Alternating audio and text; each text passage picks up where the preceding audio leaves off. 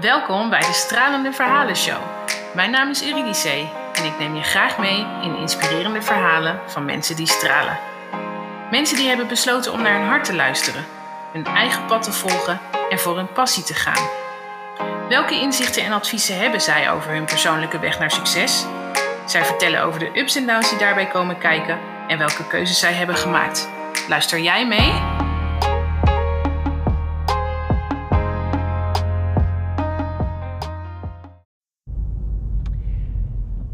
Goedemorgen, lieve mooie mensen. En terwijl ik goedemorgen zeg, betekent dat natuurlijk helemaal niet dat jij dit ochtends gaat luisteren.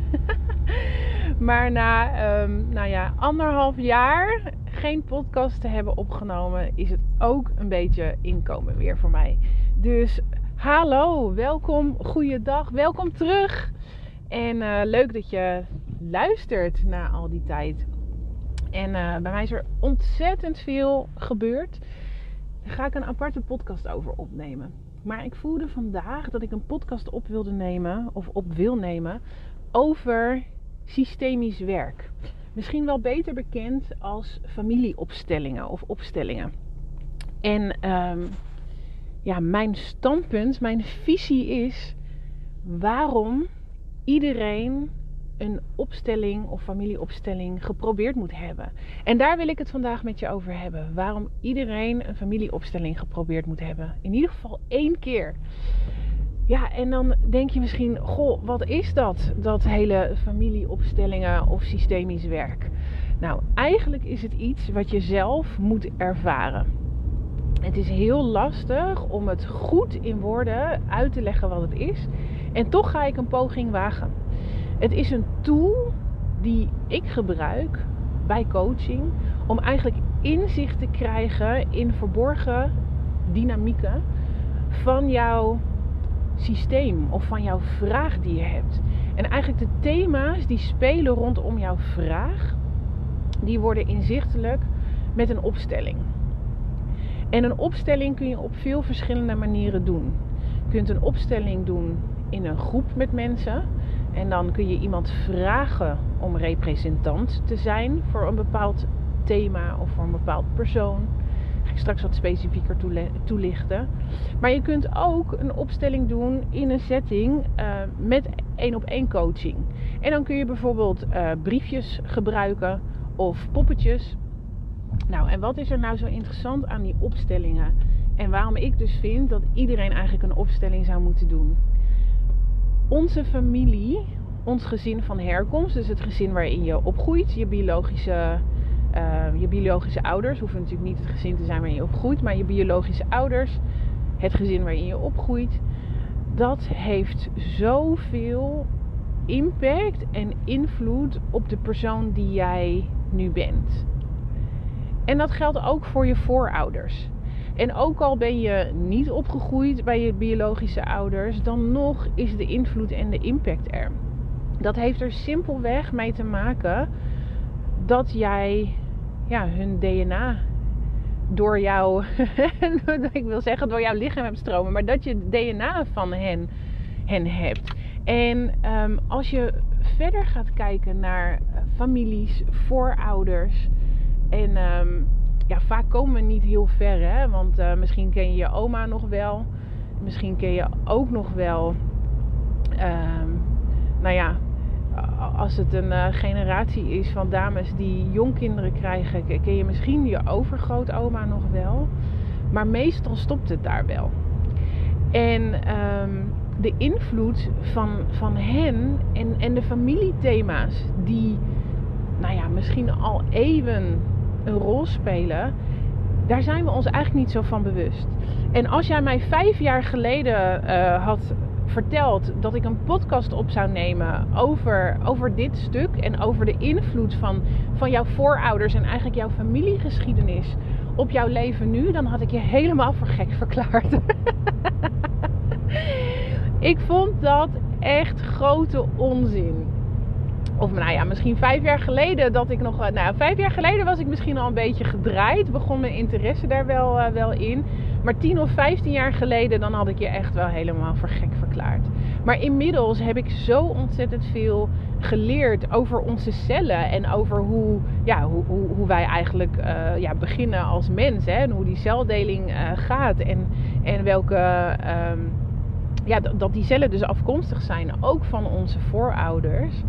Uh, en heb ik ook heel veel gezien al in opstellingen. Dat ik er, ik er inmiddels van overtuigd ben uh, dat die invloed gigantisch is.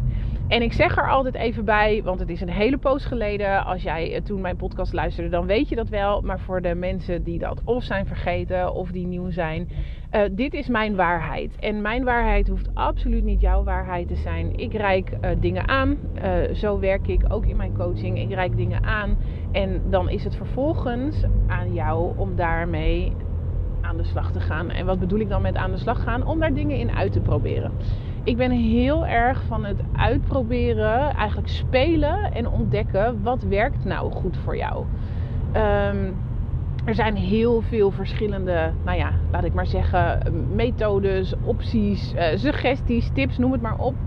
En niet alles werkt voor iedereen. En dat is ook prima. Iedereen is anders. Iedereen is anders geprogrammeerd. Iedereen heeft andere behoeftes. Uh, maar juist door dingen uit te proberen ontdek je dus wel wat goed en fijn bij jou past. Nou, dat gezegd hebbende over mijn waarheid. Uh, terug naar die familie, uh, familieopstellingen. Dus de invloed van jouw gezin van herkomst is gigantisch. Dat heeft er eigenlijk simpelweg alleen al mee te maken dat um, de patronen en de overtuigingen, de kernovertuigingen die wij over onszelf ontwikkelen, dat we die ontwikkelen tussen ons 0 en zevende levensjaar. En waar ben je dan op dat moment onder, ik zeg even normale omstandigheden tussen haakjes, ben je het meest bij je gezin van herkomst, meestal je ouders. En natuurlijk ook wel op school. Maar je ouders hebben daar een hele, hele grote invloed op. En ons gedrag wordt voor 95% gestuurd door ons onbewuste. En dan gaat het dus juist over die onbewuste patronen, over je overtuigingen, over je normen en waarden die je mee hebt gekregen. Dingen die eigenlijk zo ontzettend vanzelfsprekend zijn voor jou. Uh, binnen jouw gezin en binnen jouw gezinsdynamiek of binnen jouw familiedynamiek. Um, die voor anderen niet per se uh, zo vanzelfsprekend of logisch zijn. Maar daar kom je pas achter op het moment dat je daar. Nou ja, dat je dat tegenkomt in je leven. Of ik wil zeggen dat je daarmee wordt geconfronteerd. Dat klinkt gelijk al heel, heel hard. Maar dat je dat dat tegenkomt in je leven dat andere mensen dat misschien anders doen. Dat zij daar anders mee, um, mee, omgaan of een andere invulling aan geven. En eigenlijk is het een soort automatisme, uh, je gedrag. En dat is ook logisch, want zo heb je het altijd gedaan. Um, er zitten ja, pijntriggers, zeg ik maar eventjes, in jouw lichaam, jouw cellen slaan, um, ja, slaan die situaties op die je vroeger hebt meegemaakt. En dat hoef je dus niet, uh, niet meer bewust zo uh, terug, terug te halen. Als ik naar mezelf kijk, dan uh, weet ik heel veel dingen niet van toen ik jong was. Um, maar die wel heb ik ook geleerd door het hele pad wat ik de afgelopen jaren heb, heb afgelegd. Die wel echt invloed en, en impact hebben op mij, op mijn huidige leven, op mijn, mijn leven toen tijd. En um, dan is het dus heel interessant in zo'n familie opstelling of in een opstelling om te zien welke dynamiek daar nou in zit. En met welke dynamiek ik te maken heb. En veel, uh, veel daarvan is onzichtbaar.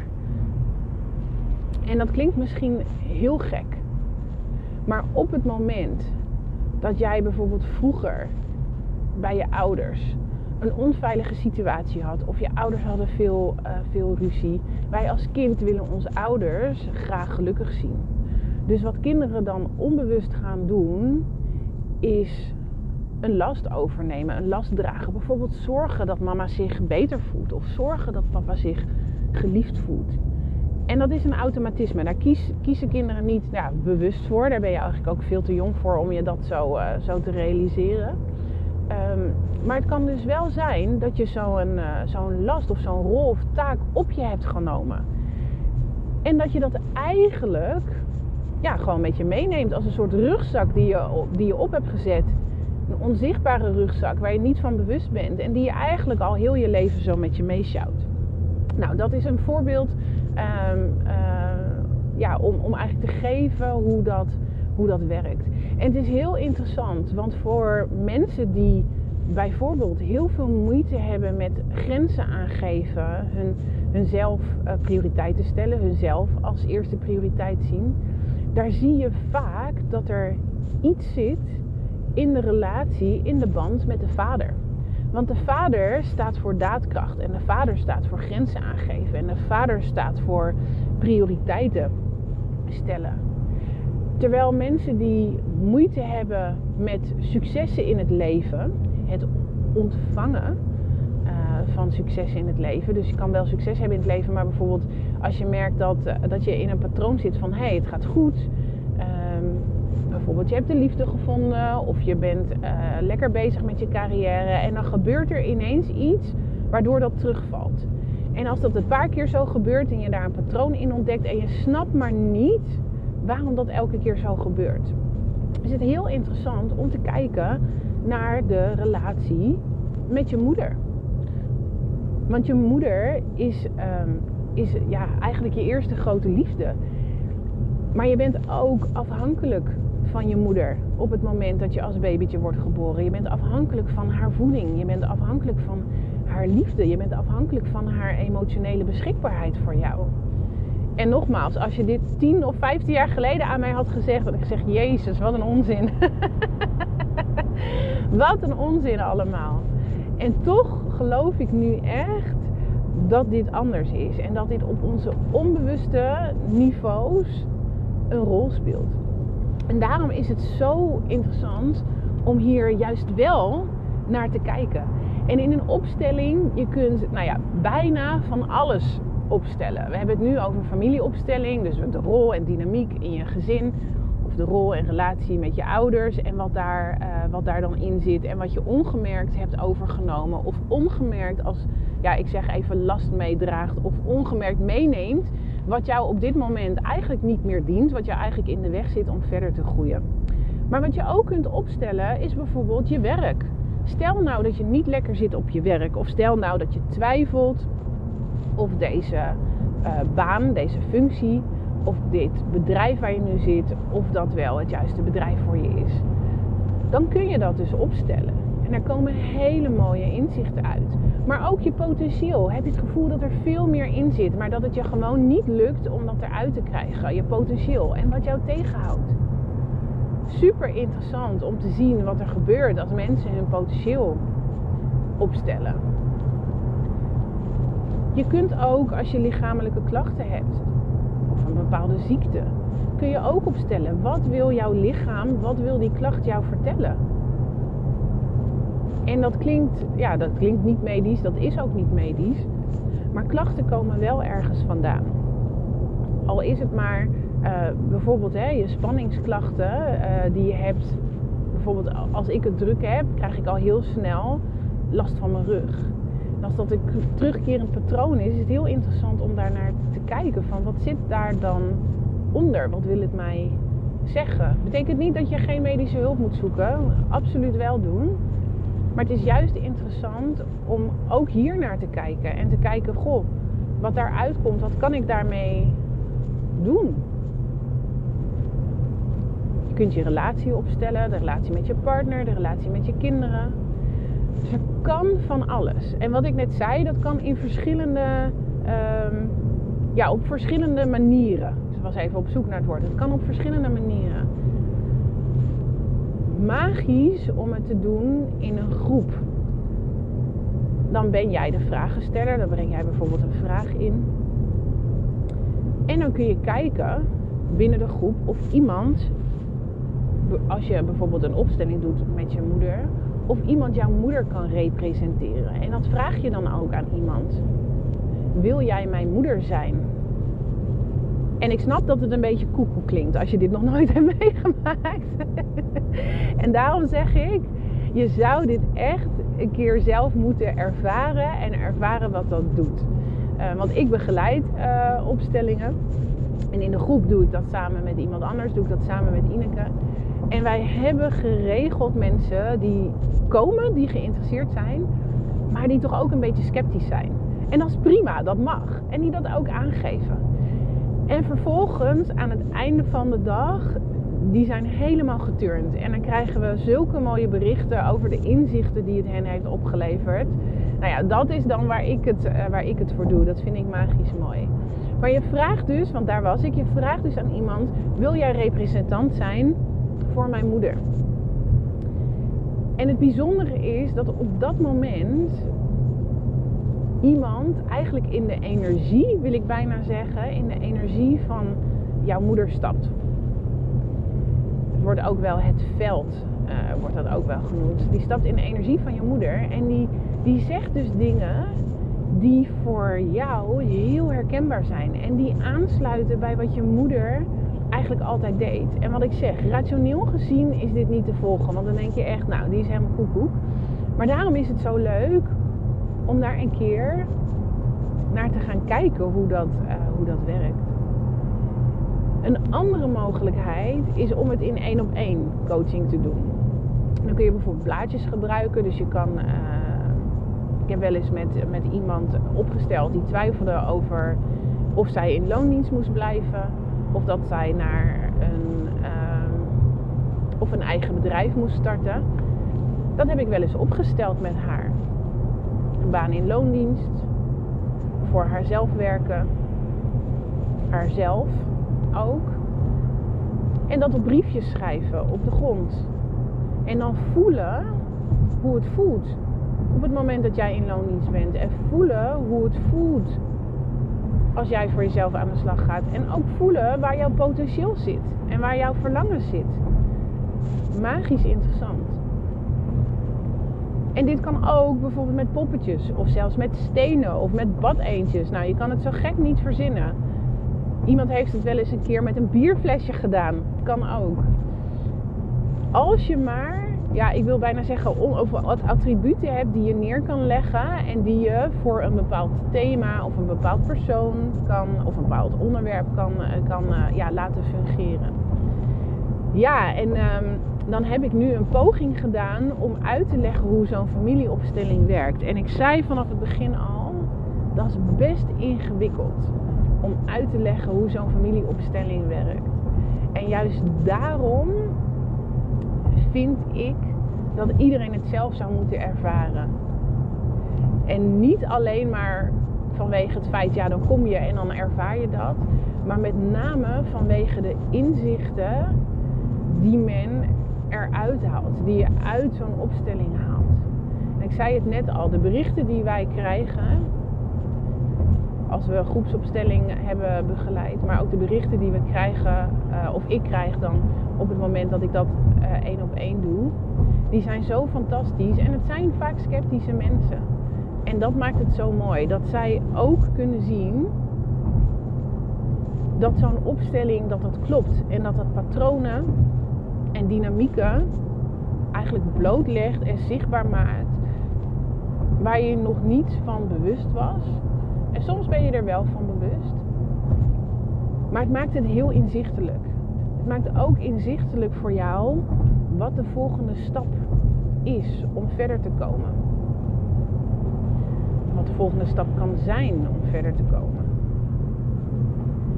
En juist omdat je met een opstelling vanuit het onbewuste, niet rationele werkt, en ik vertelde net al, 95% van ons gedrag wordt daardoor gestuurd. En er zijn zelfs onderzoeken die eigenlijk zeggen of aangeven dat dat uh, 99% uh, zou, zou moeten zijn juist door te werken op die onbewuste niveaus, haal je zoveel informatie naar boven die je met nou ja, rationeel nadenken, laat ik het dan maar even zo zeggen, niet naar boven haalt.